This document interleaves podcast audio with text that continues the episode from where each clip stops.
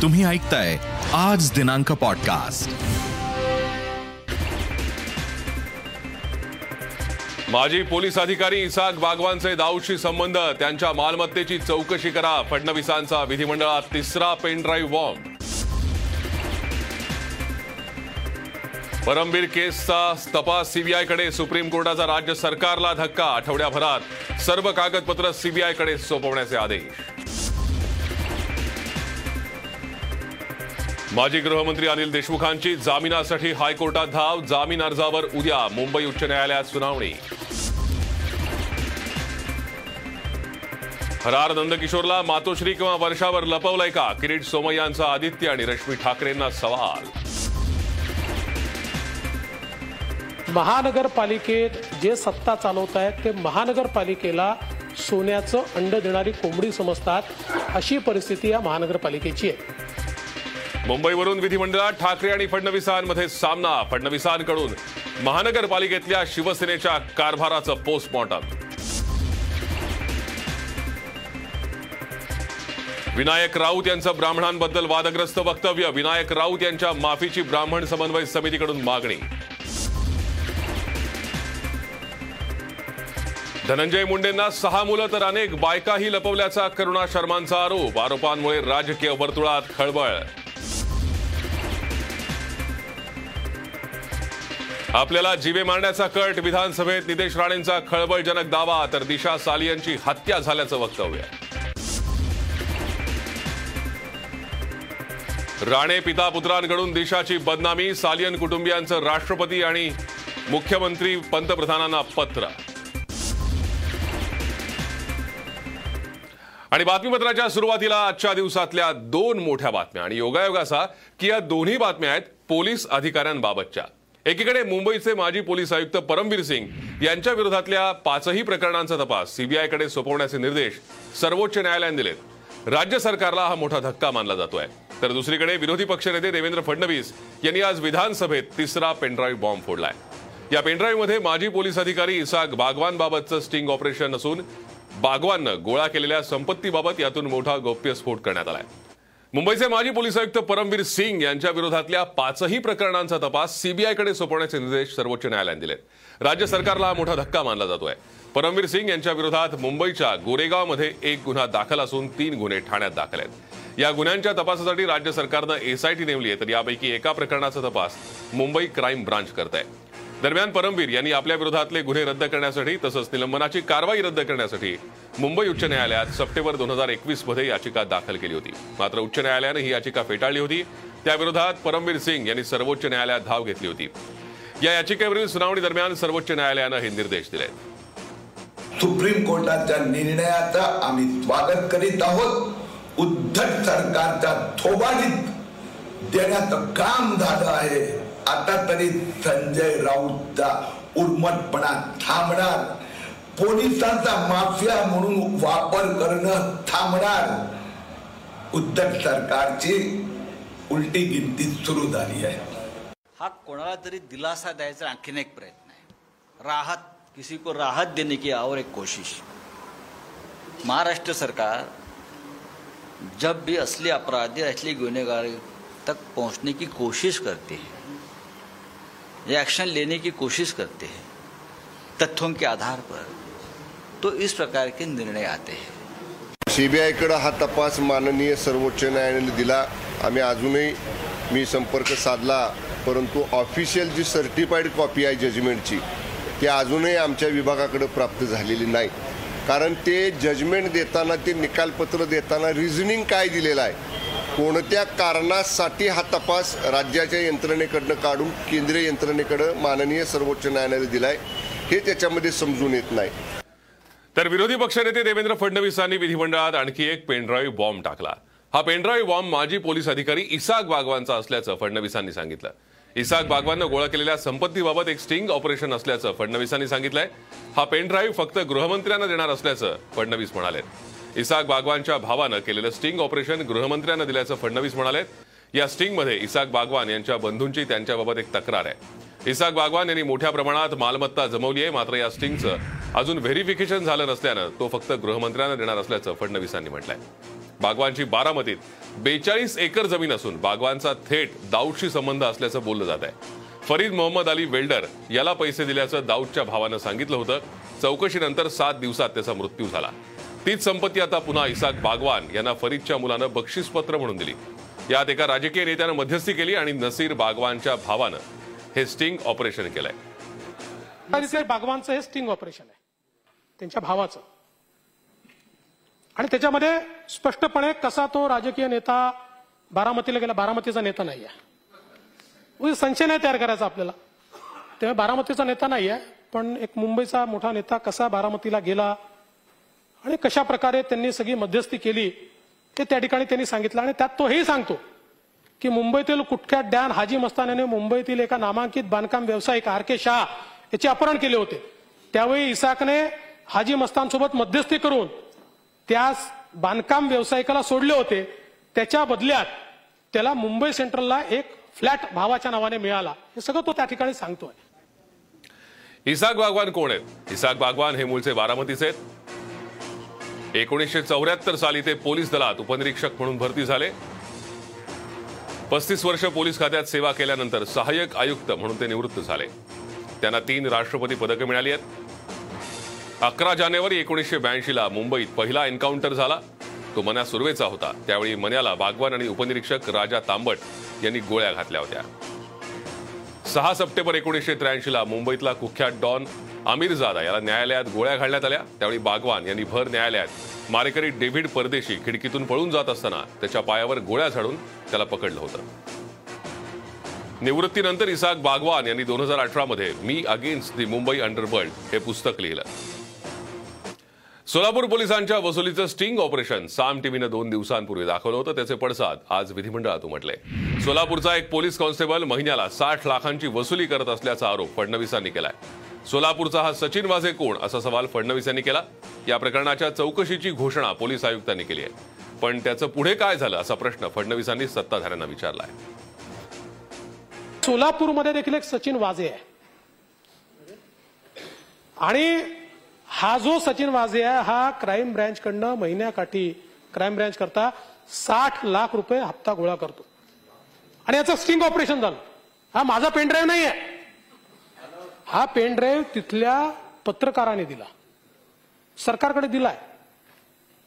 Sting operation झालं. माहिती अधिकार कार्यकर्ते योगेश पवार यांनी ही सगळी क्लिप मुख्यमंत्री गृहमंत्री यांच्याकडे पाठवली आहे. आणि हा पोलीस कर्मचारी आणि अवैध धंदेवाला यांचा संवाद आहे. तर आता देवेंद्र फडणवीसांनी स्टिंग ऑपरेशनचा पेन ड्राईव्ह सीआयडीकडे सोपवला आहे. देवेंद्र फडणवीस यांनी दिलेल्या पेन ड्राईव्हचा तपास सीआयडीकडे सोपवण्यात आला असून लवकरात लवकर अहवाल सादर करण्याचे आदेश गृह खात्यानं आधीच दिले होते. राज्य सरकारचे विशेष सरकारी वकील असलेले प्रवीण चव्हाण यांच्यावर गंभीर आरोप करणारे व्हिडिओ असलेला हा एक पेन ड्राईव्ह देवेंद्र फडणवीसांनी विधानसभा अध्यक्षांकडे दिला होता. त्यानंतर राज्यात एकच खळबळ उडाली होती. तर विधिमंडळात आज मुंबईवरून मुख्यमंत्री उद्धव ठाकरे आणि विरोधी पक्षनेते देवेंद्र फडणवीस यांच्यामध्ये सामना पाहायला मिळाला. मुंबईच्या मुद्द्यावरून दोन्ही नेत्यांमध्ये चांगलाच कलगीतुरा रंगला. मुंबई महापालिका म्हणजे सोन्याचं अंड देणारी कोंबडी असल्याचा टोला उद्धव ठाकरेंनी लगावला. यावर आक्रमक झालेल्या फडणवीसांनी मुंबई महापालिकेच्या कारभाराची लखतरच काढली. बीएमसीच्या कारभाऱ्यांवर झालेल्या भ्रष्टाचाराची यादीच त्यांनी वाचून दाखवली. मुंबई महापालिकेतले सत्ताधारी मुंबईला सोन्याचं अंड देणारी कोंबडी समजत असल्याचा प्रतिटोला त्यांनी लगावला. कारण मुंबईचा एवढा विचार गांभीर्याने हा शब्द महत्वाचा आहे. कारण विचार केला, पण तो बऱ्याचदा सोन्याचं अंड देणारी कोंबडी म्हणून विचार केला गेला. सोन्याचं अंड देते, अंड घेऊन जात आहेत, पण त्या कोंबडीची निगा कोण राखणार हा मुद्दा होता. मुंबई महानगरपालिका म्हणजे मगाशी आमचे मुख्यमंत्री महोदय सांगत होते की मुंबईला सोन्याचं अंड देणारी कोंबडी काही लोक समजतात, पण माझं मत आहे महानगरपालिकेत जे सत्ता चालवत आहेत ते महानगरपालिकेला सोन्याचं अंड देणारी कोंबडी समजतात. अशी परिस्थिती या महानगरपालिकेची आहे. तर कोरोना काळात मुंबई महापालिकेत हजारो कोटींचे घोटाळे झाल्याचा आरोप फडणवीसांनी केला. ब्लॅक लिस्टेड कंपन्यांना कंत्राट दिल्याचा आरोप त्यांनी केलाय. मुंबईवरून विधानसभेत देवेंद्र फडणवीसांनी जोरदार टोलेबाजी केली आणि सत्ताधाऱ्यांनी कशा प्रकारे हजारो कोटींचे घोटाळे केले याची यादीच वाचली. तर फडणवीसांच्या पत्नी अमृता फडणवीसांनी ठाकरे सरकारवर हल्लाबोल केला. खाऊंगा भी, खिलाऊंगा भी और खाने वालों को सुरक्षा भी दूंगा, असंच काहीसं सध्याचं महाराष्ट्राचं वातावरण आहे. मात्र आता हे बंद झालं पाहिजे. महाराष्ट्राच्या नागरिकांना महाराष्ट्रात विकासाचं राजकारण हवंय, भ्रष्टाचार थांबला पाहिजे असं त्या म्हणाल्या. नेत्यांचा की खाऊंगा भी, खिलाऊंगा भी, खाने भी दूंगा, खाने वालों की रक्षा भी करूंगा, हे बंद व्हायला पाहिजे. की जेव्हा केंद्रीय एजन्सीज तपास करतात, त्यांच्याकडे पुरावे असतात तेव्हा ते करतात आणि त्या बिलकुल न्यूट्रलपणे करतात. तर मला वाटतं त्यात आपण आता मध्ये पडून काही फायदा नाही. त्याचा आउटपुट आल्यावर आपण बोलू शकतो. कथित हवाला ऑपरेटर नंदकिशोर चतुर्वेदी फरार असून ईडीनं वारंवार चौकशीसाठी हजर राहण्याबाबत समन्स बजावूनही चतुर्वेदी हजर झालेला नाही. त्यामुळे ईडीनं आता चतुर्वेदीचा शोध सुरू केला आहे. या पार्श्वभूमीवर भाजप नेते किरीट सोमय्या यांनी ठाकरे कुटुंबियांबद्दल धक्कादायक विधान केलंय. कथित हवाला ऑपरेटर नंदकिशोर चतुर्वेदी फरार असून त्याला आदित्य ठाकरे यांनी मातोश्रीवर लपवलंय की रश्मी बहिणींनी वर्षा बंगल्यावर लपवलंय हे सांगावं असं सोमय्या म्हणाले. शिवाय पुष्पक ग्रुपचे चंद्रकांत पटेल उद्धव ठाकरे यांच्यासोबत कसे असा सवाल त्यांनी केलाय. आपल्या हत्येचा कट रचला गेल्याचा खळबळजनक दावा आमदार नितेश राणेंनी केला. त्यांच्या अटकेबाबत बोलताना त्यांनी हा गंभीर आरोप केलाय. आपली प्रकृती खालावलेली असूनही पोलिसांनी अटक केल्याचं ते म्हणाले. तर दिशाची आत्महत्या नाही, हत्याच आहे असं म्हणत आपल्याकडे पुरावे असल्याचंही ते म्हणाले. विरोधी पक्षाच्या लोकांना सभागृहात यायलाच द्यायचं नाही, जिवंत ठेवायचं नाही, असा प्रकार चालू आहे अध्यक्ष मोदी आपल्या राज्यामध्ये. नुसतं षडयंत्र रचायचं नाही तर चुकीचे इंजेक्शन द्यायचं, त्यांच्या शरीरामध्ये चुकीची औषधं टाकायची आणि कायमस्वरूपी विषय संपून टाकायचा. अशा ह्याला म्हणतात ठाकरे सरकार. संवादाचा पेनड्राईव्ह आहे अध्यक्ष मोदी. या राज्याचा एक मंत्री त्या दिशा सालियांच्या हत्येमध्ये, त्या दिशा सालियांच्या बलात्कारामध्ये कसा त्याच्यामध्ये त्याची इन्व्हॉल्वमेंट आहे. आम्हाला एक आय विटनेस, मला आणि माझे सहकारी अमित साटमला सांगतो अध्यक्ष मोदी, ह्या पेनड्राईव्ह मध्ये आहे. केंद्रीय मंत्री नारायण राणेंचे पुत्र नितेश राणेंविरोधात सालियन कुटुंबियांनी पंतप्रधान नरेंद्र मोदींना पत्र दिलंय. दिशाच्या मृत्यूनंतर सुशांत सिंग प्रकरणाशी त्याचा संबंध जोडला जातोय. राणे पितापुत्र काही माध्यम प्रतिनिधींच्या मदतीनं दिशाची बदनामी करत असल्याचं तिच्या कुटुंबियांनी म्हटलंय. या प्रकरणी मोदींसह त्यांनी राष्ट्रपती, केंद्रीय गृहराज्यमंत्री, महाराष्ट्राचे मुख्यमंत्री, विरोधी पक्षनेते आणि मुंबई हायकोर्टाचे मुख्य न्यायाधीश यांना पत्र लिहिलंय. संतोष परब हल्ला प्रकरणात आणखी 2 आरोपींना अटक करण्यात आली आहे. कणकवली पोलिसांनी ही कारवाई केली. ज्ञानेश्वर उर्फ माऊली देवनुरे आणि धीरज जाधव अशी आरोपींची नावं असून ते पुण्याचे आहेत. सिंधुदुर्ग जिल्हा बँक निवडणुकीदरम्यान परबांवर हल्ला झाला होता. या प्रकरणात आतापर्यंत नितेश राणेंसह एकूण 11 आरोपींवर गुन्हा दाखल आहे. संजय राऊत यांचे भाऊ आणि सेनेचे आमदार सुनील राऊत यांची जीप चांगलीच घसरली आणि तीही शिवजयंतीच्या कार्यक्रमात. शिवजयंतीच्या निमित्तानं ईशान्य मुंबईत एका कार्यक्रमात राऊतांनी हजेरी लावली. त्यात भाजपवर टीका करताना सुनील राऊत यांनी अतिशय आक्षेपार्ह विधान केलं. शिवसेनेचं हिंदुत्व हे व्यापक आहे, शेंडी जानव्याचं नाही. शिवसेनेच्या हिंदुस्थानातील मुसलमानांसह अन्य धर्मीय येतात असं वक्तव्य शिवसेनेचे खासदार विनायक राऊत यांनी औरंगाबादमध्ये केलं. शिवसंपर्क मेळाव्याच्या निमित्तानं आयोजित केलेल्या पत्रकार परिषदेत त्यांनी हे वक्तव्य केलं होतं. आता त्याचे पडसाद उमटायला लागले. ब्राह्मण समन्वय समितीच्या वतीनं खासदार विनायक राऊत यांच्या वक्तव्याचा निषेध करण्यात आला. खासदार विनायक राऊत यांनी माफी मागावी, अन्यथा शिवसेनेवर बहिष्कार घालू असा इशारा ब्राह्मण समन्वय समितीच्या वतीनं देण्यात आलाय. काय नेमकं म्हणाले ते विनायक राऊत पाहूयात. शिवसेनेने कदापिही आपलं हिंदुत्व सोडलेलं नाही, हिंदुत्वाशी तडजोड कधी केली नाही. पण शिवसेनेचं हिंदुत्व बाळासाहेबांनी सांगितल्याप्रमाणे जानवे शेंडी जानव्यातलं नसून ते व्यापक हिंदुत्व, हिंदुत्वनिष्ठेचं हिंदुत्व आहे, भारत निष्ठेचं हिंदुत्व ते आहे. आणि म्हणूनच बाळासाहेबांच्या हिंदुत्वावर सर्वोच्च न्यायालयाने शिक्कामोर्तब केलेली आहे आणि म्हणून भारतवासियांनी बाळासाहेबांना हिंदू हृदय सम्राट ही पदवी बहाल केलेली आहे. पीडितांना मदत करणाऱ्यांना आरोपीच्या पिंजऱ्यात उभं करण्यात येत आहे. पीडितेला न्याय मिळवून देणं चुकीचं आहे का असं म्हणत भाजप नेत्या चित्रावाग यांनी महाविकास आघाडी सरकारवर हल्लाबोल केला आहे. जोपर्यंत कुचिक सारख्या लोकांना शिक्षा होत नाही तोपर्यंत मी गप्प बसणार नाही असं चित्रावाग यांनी म्हटलंय. कोल्हापूर उत्तर विधानसभा पोटनिवडणुकांच्या आधीच राजकीय वातावरण तापल्याचं दिसतंय. करुणा मुंडे यांनी निवडणूक लढण्याची घोषणा करताच धनंजय मुंडेंवर निशाणा साधलाय. धनंजय मुंडे यांनी स्वतःची 6 मुलं लपवली, अनेक बायकाही लपवल्या. त्यांना पुढे निवडणुकांमध्ये मोठ्या अडचणी येणार आहेत असा गंभीर आरोप त्यांनी केलाय. निवडणुकीचा अर्ज भरण्याआधी करुणा मुंडे यांनी कोल्हापुरातल्या अंबाबाईचं दर्शन घेतलं. यावेळी त्या माध्यमांशी बोलत होत्या. टेक्निकली प्रॉब्लम तो मेरे पति के पेपर में है कि 6 बच्चे छुपाए हुए हैं, इतनी सारी बीवियाँ छुपाई हैं, वो टेक्निकल प्रॉब्लम है. आज उन्होंने छुपाए हैं ना, छुपाए हैं उन्होंने, तो वो प्रॉब्लम है, मेरे काम में कोई प्रॉब्लम नहीं। मुंबईकरांवर 2022-23 या आर्थिक वर्षात मालमत्ता कराचा बोजा पडणार असल्याचं दिसतंय, कारण कोरोनामुळे टाळलेली मालमत्ता करातली वाढ 1 एप्रिलपासून लागू करण्याचा विचार पालिका प्रशासन करत आहे। मालमत्ता करात साधारण 14% वाढ होण्याची शक्यता आहे। भाजप नेते आशीष शेळार यांनी मुंबई महापालिका आणि शिवसेनेवर या निमित्तानं निशाणा साधलाय। मुंबई महापालिकेतील माजी कारभाऱ्यांनी आगामी वर्षाचा अर्थसंकल्प सादर केला तेव्हा कोणत्याही प्रकारची करवाढ नाही अशा फुशारक्या मारल्या। मग प्रशासक येताच मालमत्ता करात वाढ कुठून आली, प्रशासकाच्या आडून हे करायचं ठरलं होतं का, असा सवाल त्यांनी केला। मुंबईतल्या बीडीडी चाळींचं विकास काम सुरू आहे। बीडीडी तयार झाल्यानंतर त्याचं नाव बदलण्यात येणार आहे। बाळासाहेब ठाकरे नगर, शरद पवार नगर आणि राजीव गांधी नगर अशी नावं दिली जाणार आहेत, अशी घोषणा गृहनिर्माण मंत्री जितेंद्र आव्हाड यांनी विधानसभेत केली आहे। त्याचबरोबर तालुका तिथे म्हाडा या योजनेसाठी 100 कोटी देण्यात येणार असून याचं पहिलं संकुल मंत्री शंकरराव गडाख मतदारसंघात होणार असल्याचंही त्यांनी सांगितलं आहे। तर पुण्यात एसआरएला मुंबईचे नियम लावण्यात येणार आहेत, त्यामुळे पुणे आणि मुंबई समान नियम पातळीवर येणार आहेत। धारावीचा पुनर्विकास करायचा आहे, त्यासाठी टेंडर काढण्यात आलं आहे अशी माहिती त्यांनी दिली आहे। तर मुंबई महापालिकेवर पुन्हा एकदा शिवसेनेचा भगवाच फडकेल याची आपण खात्री देतो असा दावा शिवसेना नेते अनिल देसाईंनी केला आहे। मुंबई महापालिकेत काँग्रेस आणि राष्ट्रवादीशी आघाडी करण्याच्या विषयाला बगल देत त्यांनी आघाडीबाबतचा निर्णय उद्धव ठाकरे घेतील, मात्र मुंबईत भगवाच फडकेल असं म्हटलंय। आज देशात सरकारी यंत्रणेचा दुरुपयोग सुरू आहे। राजकीय द्वेषापोटी ईडी आणि आयटी सारख्या कारवाया केल्या जात आहेत। आजपर्यंत भाजपच्या एकाही नेत्यावर कारवाई झाली नाही, मग इतरांवरच कारवाया का होतात असा सवाल करत शिवसेनेचे खासदार ओमराजे निंबाळकर यांनी भाजपवर टीका केली आहे। ते बीडमध्ये बोलत होते।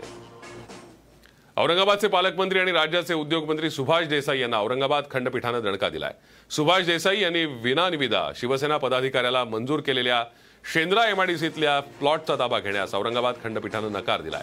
या प्रकरणाची पुढची सुनावणी 4 एप्रिलला होणार आहे।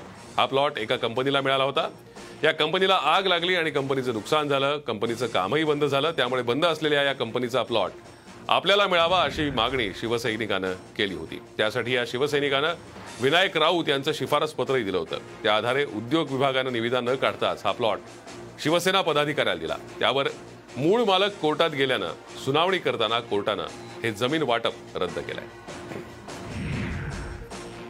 कल्याण ग्रामीणमधील 14 गावांचा नवी मुंबई मनपात समावेश करण्यासाठी सरकार सकारात्मक असल्याचं नगरविकास मंत्री एकनाथ शिंदेंनी विधानसभेत म्हटलंय। मनसे आमदार राजू पाटील यांनी या संदर्भात लक्षवेधी मांडली होती। 14 गावं महापालिका क्षेत्राबाहेर असल्यानं गावांचा मूलभूत विकास रखडल्याचं त्यांनी यावेळी म्हटलं होतं। पुण्यश्लोक राजमाता अहिल्यादेवी होळकर यांच्या स्मारकाच्या वादावरून भाजप आणि राष्ट्रवादीमध्ये झुंपली आहे। याच पार्श्वभूमीवर सांगलीच्या जिल्हाधिकाऱ्यांनी स्मारकाच्या भोवती संचारबंदी लागू केली आहे। आज मध्यरात्रीपासून 2 तारखेपर्यंत ही संचारबंदी असणार आहे। पुण्यश्लोक राजमाता अहिल्यादेवी होळकर यांच्या स्मारकाचा शासकीय पद्धतीनं शरद पवार यांच्या हस्ते 2 एप्रिलला लोकार्पण सोहळा होतोय। असं असताना आमदार गोपीचंद पडळकर यांनी 27 मार्चला पुण्यश्लोक अहिल्यादेवी होळकर यांच्या स्मारकाचं लोकार्पण करण्याचा इशारा दिलाय। दरम्यान कायदा सुव्यवस्था बिघडू नये यासाठी सांगलीच्या जिल्हाधिकाऱ्यांनी विजयनगर येथील प्रभाग क्रमांक 8 मध्ये संचारबंदीचे आदेश लागू केले आहेत। स्वाभिमानी शेतकरी संघटनेनं आमदार देवेंद्र भुयार यांची हकालपट्टी करण्यात येण्याची शक्यता आहे। अमरावतीमध्ये भुयार यांची हकालपट्टी करण्याचे फलक लावण्यात आले आहेत। त्याचबरोबर भुयारांच्या हकालपट्टीच्या घोषणा देखील देण्यात आल्या। भुयार गेल्या काही दिवसांपासून पक्षात सक्रिय नसल्याचं बोललं जात आहे। दरम्यान राजू शेट्टी नेमका काय निर्णय घेतात ते पाहावं लागेल। मुंबईसह राज्यातल्या सर्व स्थानिक स्वराज्य संस्थांमध्ये मराठी भाषा अनिवार्य करण्यात आली आहे। त्या संदर्भातील विधेयक आज विधानसभेत मंजूर झालं। यानुसार राज्यातील स्थानिक स्वराज्य संस्थांच्या कार्यालयांमध्ये यापुढे मराठी भाषा अधिकारी नेमण्याची सूचना करण्यात येणार असून जिल्हा मराठी भाषा समितीची अंमलबजावणी करण्याच्या सूचनाही विधेयकाद्वारे करण्यात आली आहे। मुख्य म्हणजे या विधेयकातील तरतुदींची अंमलबजावणी न झाल्यास संबंधितांविरोधात शिस्तभंगाची कारवाई होईल। राज्यातील सर्व स्थानिक स्वराज्य संस्थांच्या कार्यालयातील कामकाज मराठी भाषेत चालावं असा कायदा आहे, मात्र त्याची अंमलबजावणी होत नसल्याच्या अनेकांच्या तक्रारी येत होत्या। याची गंभीर दखल राज्य सरकारने घेतली आहे। शिक्षण क्षेत्रात असलेली आव्हानं लक्षात घेऊन त्यासाठी जर्मन भाषेचा आणि तिथल्या तंत्रज्ञानाचा वापर शालेय शिक्षणात होणं आवश्यक आहे आणि त्याच पार्श्वभूमीवर शालेय शिक्षणात जर्मन भाषा शिकवण्यासाठी विचार केला जाईल असं मत शालेय शिक्षण मंत्री वर्षा गायकवाड यांनी व्यक्त केलं आहे। राज्यातील 1000हून अधिक शाळांतील शालेय विद्यार्थ्यांसाठी सकाळ माध्यम समूह तसंच जर्मन दूतावास आणि म्युनिकच्या महाराष्ट्र मंडळाच्या संयुक्त विद्यमानं ग्लोबल महाराष्ट्र उपक्रमाअंतर्गत मार्गदर्शनपर अशा दुसऱ्या टप्प्यातल्या कार्यशाळेचं आयोजन करण्यात आलं होतं। त्यावेळी वर्षा गायकवाड बोलत होत्या। आता एसटी कर्मचाऱ्यांना दिलासा देणारी ही बातमी। एसटी संपाबाबत विधान परिषदेत उद्या परिवहन मंत्री निवेदन देणार आहेत. एसटी महामंडळाचं शासनात विलीनीकरण शक्य नसलं तरीही एसटी संपावर तोडगा काढण्यात येणार आहे. याआधी सभापतींच्या दालनात झालेल्या बैठकीत एसटी कर्मचाऱ्यांच्या 18 पैकी 16 मागण्या मान्य करण्यात आल्या होत्या. कामगारांना 7वा वेतन आयोग, त्याचप्रमाणे वेतन मिळावं अशी मागणी कर्मचाऱ्यांची होती. सरकार याबाबत उद्या सभागृहात निवेदन करत भूमिका मांडणार आहे. तर राज्यात महावितरणच्या कर्मचाऱ्यांनी संपाची हाक दिली आहे. 28-29 मार्चला 86,000 कर्मचारी संपावर जाणार आहेत. यात 20 कामगार, अभियंते, अधिकारी आणि 40,000 कंत्राटी कामगारांनी संपाची हाक दिली आहे. तुमची बँकेशी संबंधित काही महत्त्वाची कामं असतील तर लवकर आटपून घ्या, कारण 26 मार्च ते 3 एप्रिल पर्यंतच्या 9 दिवसात फक्त 2च दिवस बँका ग्राहकांसाठी सुरू असतील.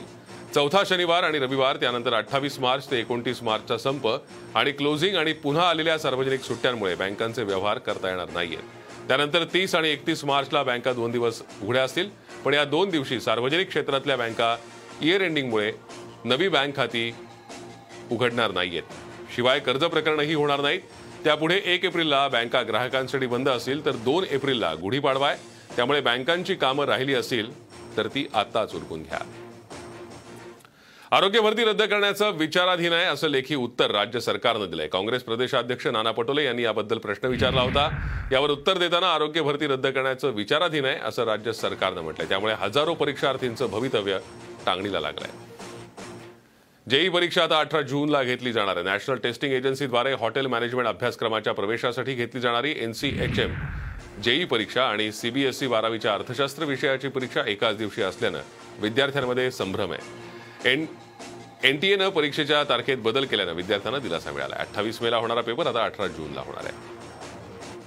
नुकत्याच पार पडलेल्या राज्यसेवा पूर्वपरीक्षेची अंतिम उत्तर तालिका जाहीर झाली आहे. राजपत्रित गट अ आणि गट ब च्या परीक्षेची उत्तर तालिका जाहीर झाली आहे. यावेळी आयोगाकडून चक्क 8 प्रश्न रद्द करण्यात आल्यानं परीक्षार्थींनी नाराजी व्यक्त केली आहे. गेल्यावेळी PST आणि STIच्या पूर्वपरीक्षेत आयोगाकडून चुकीची उत्तरं प्रसिद्ध करण्यात आली होती असा आरोप विद्यार्थ्यांनी केला होता. याविरोधात विद्यार्थ्यांनी न्यायालयीन लढाई सुद्धा लढली होती. असं असून देखील आयोगाकडून चुका वाढतायत. 100 पैकी 8 प्रश्न रद्द केल्यानं विद्यार्थ्यांच्या गुणांचं नुकसान होणार आहे असा आरोप विद्यार्थी करतायत. आता शेतकऱ्यांसाठी आनंदाची बातमी आहे. गेल्या वर्षीप्रमाणे यावर्षी देखील जून, जुलै, ऑगस्ट आणि सप्टेंबर महिन्यात चांगला पाऊस होण्याची शक्यता वर्तवण्यात आली आहे. ऑस्ट्रेलियन हवामान खात्याचा हा अंदाज खरा ठरला तर शेतकऱ्यांसह देशाच्या अर्थव्यवस्थेला त्याचा फायदा होणार आहे, कारण भारताची 2/3 जनता ही शेतीवर अवलंबून आहे. भारतात अनेक ठिकाणी मे महिन्याच्या सुरुवातीला पेरणी सुरू होते. यावर्षी जर मान्सून पूर्व काळात चांगला पाऊस झाला तर शेतकऱ्यांना त्याचा फायदा होऊ शकतो. याशिवाय शेतकऱ्यांना शेत तयार करण्यासाठी मदत होईल, त्यांना पाण्यासाठी लागणारा खर्चही वाचेल. तर सांगली जिल्ह्यात अवकाळी पावसानं हजेरी लावली आहे. जिल्ह्यात 2 दिवसांपासून ढगाळ वातावरण होतं. सांगली शहर, तासगाव तालुक्यासह आसपासच्या परिसरात जोरदार पाऊस बरसलाय. पावसामुळे गारवा निर्माण झाल्यानं नागरिकांना दिलासा मिळालाय, पण शेतातील पिकांना मात्र याचा फटका बसण्याची शक्यता आहे.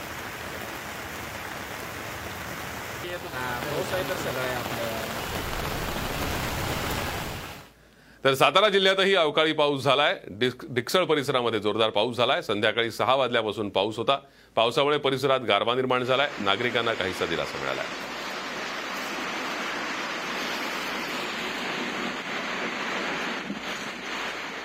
गुजरातमध्ये आजपासून CNG महागलाय. गुजरात गॅसनं CNGच्या दरात प्रति किलो 3 रुपयांची वाढ केली आहे.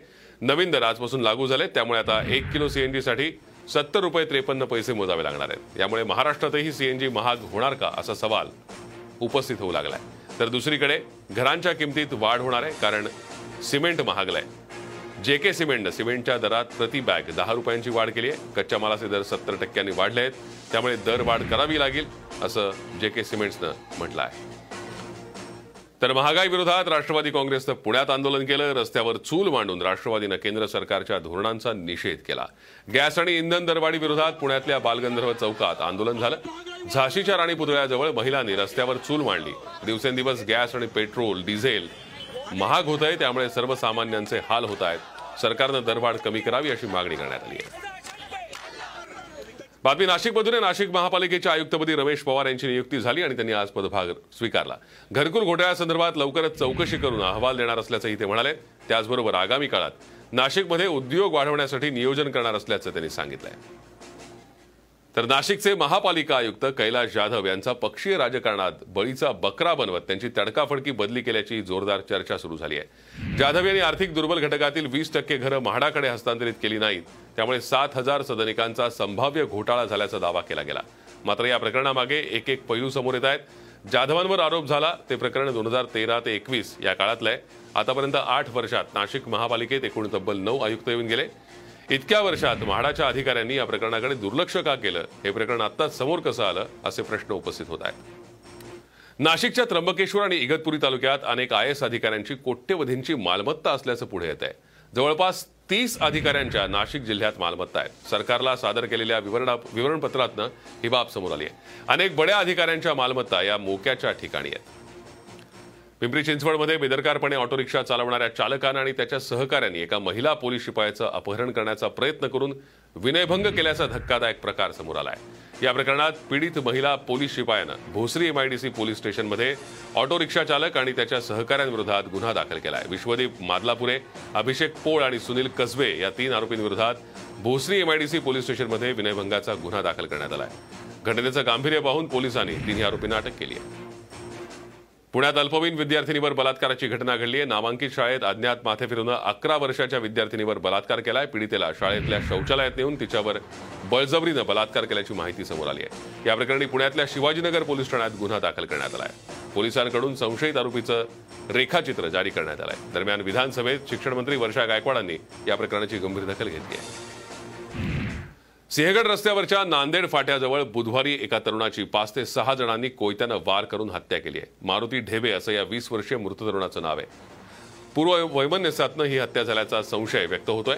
हवेली पोलिसांनी दिलेल्या माहितीनुसार मारुति ढेबे या नांदेड फाट्यापासून नांदेड गावाकडे जाणाऱ्या रस्त्याला लागून असलेल्या बालाजी स्क्रॅप सेंटर या दुकानात बसलेला होता.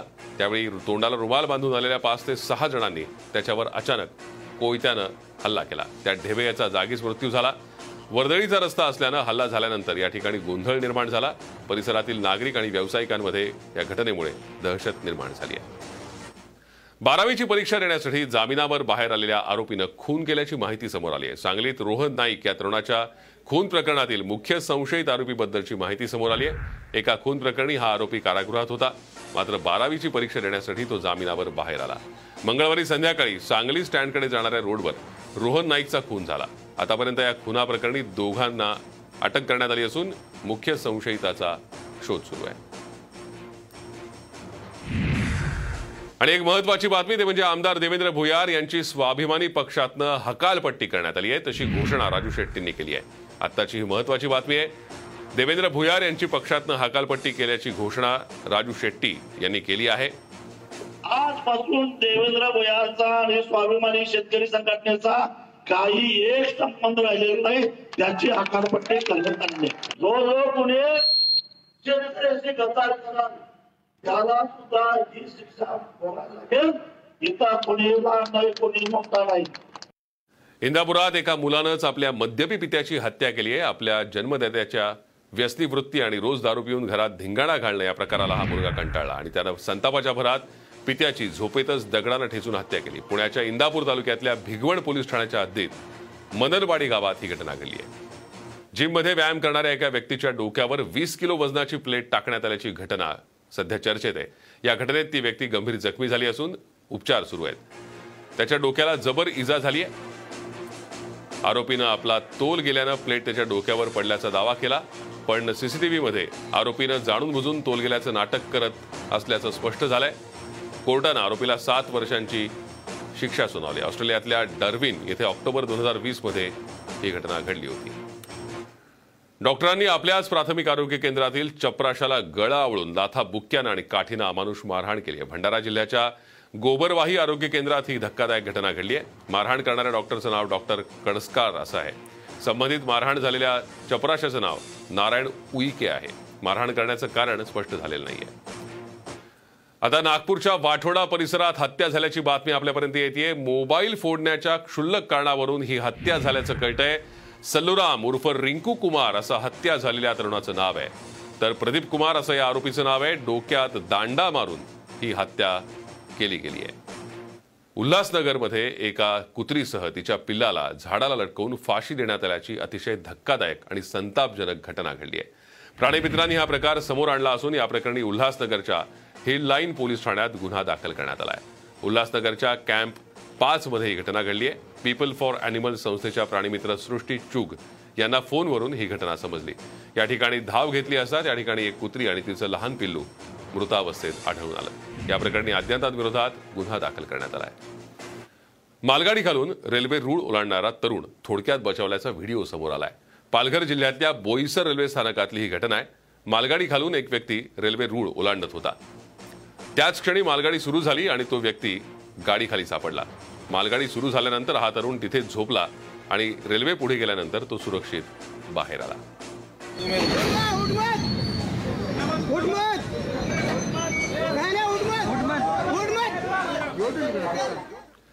पुणे नाशिक राष्ट्रीय महामार्गावरती भीषण अपघात झालाय. कळंब येथे गुरुवारी पहाटे लक्झरी बस दुकानात शिरल्यानं दुकान उद्ध्वस्त झालंय. बस नारायणगावच्या बाजूनं पुण्याच्या दिशेला जात होती. या दुर्घटनेत विजेचा खांबही मोडलाय. सुदैवानं मनुष्यहानी झाली नाही, मात्र अपघाताचं कारण स्पष्ट नाहीये. अतिक्रमण विभागानं पूर्वी या दुकानांवर कारवाई सुद्धा केली होती.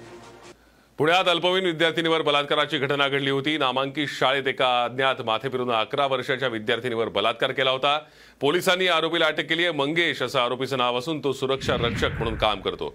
पीडितेला शाळेतल्या शौचालयात नेऊन तिच्यावर बलात्कार करण्यात आला होता. भंडारा जिल्ह्याच्या पवनी तालुक्यातल्या उमरेड करांडला अभयारण्यात पर्यटकांना एकाच वेळी 7 वाघांचं दर्शन झालं. यामुळे पर्यटक खुश झाले. तुमसर इथले महेश गायधने हे आपल्या मित्रांसोबत उमरेड करांडला अभयारण्यात काल सकाळी जंगल सफारीला गेले होते. यावेळी त्यांना सूर्यवाघ, फेरी वाघीण आणि त्यांचे 5 छावे पाहायला मिळाले. उमरेड करांडला अभयारण्यात वाघ सहजासहजी दिसत नाहीत, मात्र एकाच वेळी वाघांचा संपूर्ण परिवार दिसल्यानं पर्यटकांची पावलं पुन्हा उमरेड करांडला अभयारण्याकडे वळू लागली आहेत. कोल्हापुरातल्या शिवाजी पेठेत फुटबॉल सामन्यानंतर तरुणांनी जोरदार जल्लोष केला. कोल्हापुरात फुटबॉल सामन्यांचं आयोजन करण्यात आलं होतं. त्यानंतर विजयाचा जल्लोष करण्यासाठी शिवाजी तरुण मंडळातल्या मुलांनी डीजेच्या तालावरती ठेका दिला.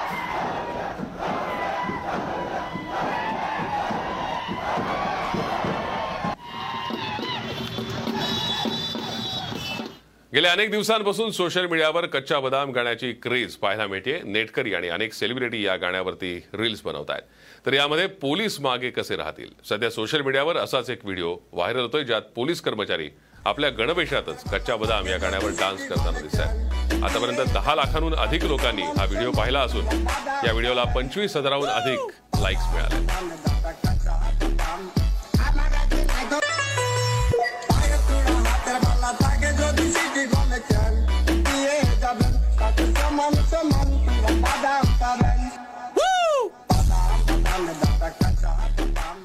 दोन वर्षांपूर्वीच्या तुलनेत सांगलीमध्ये चिमण्यांची संख्या तब्बल 76% घटल्यानं चिवप्रेमी धास्तावलेत. चिमणी दिनाच्या निमित्तानं 13 शाळेतील विद्यार्थ्यांच्या सहभागातून चिमणी गणना करण्यात आली. कोरोनामुळे 2 वर्ष चिवणची मोजदाद करता आली नव्हती. 2 दिवसांपूर्वी जागतिक चिमणी दिन साजरा झाला. तत्पूर्वी बर्ड सॉंग आणि वनविभागाच्या मदतीनं चिमण्यांची गणना करण्याची मोहीम हाती घेण्यात आली होती. या मोहिमेत 13 शाळातल्या 55 विद्यार्थ्यांसह 150 स्वयंसेवकांचा सहभाग होता.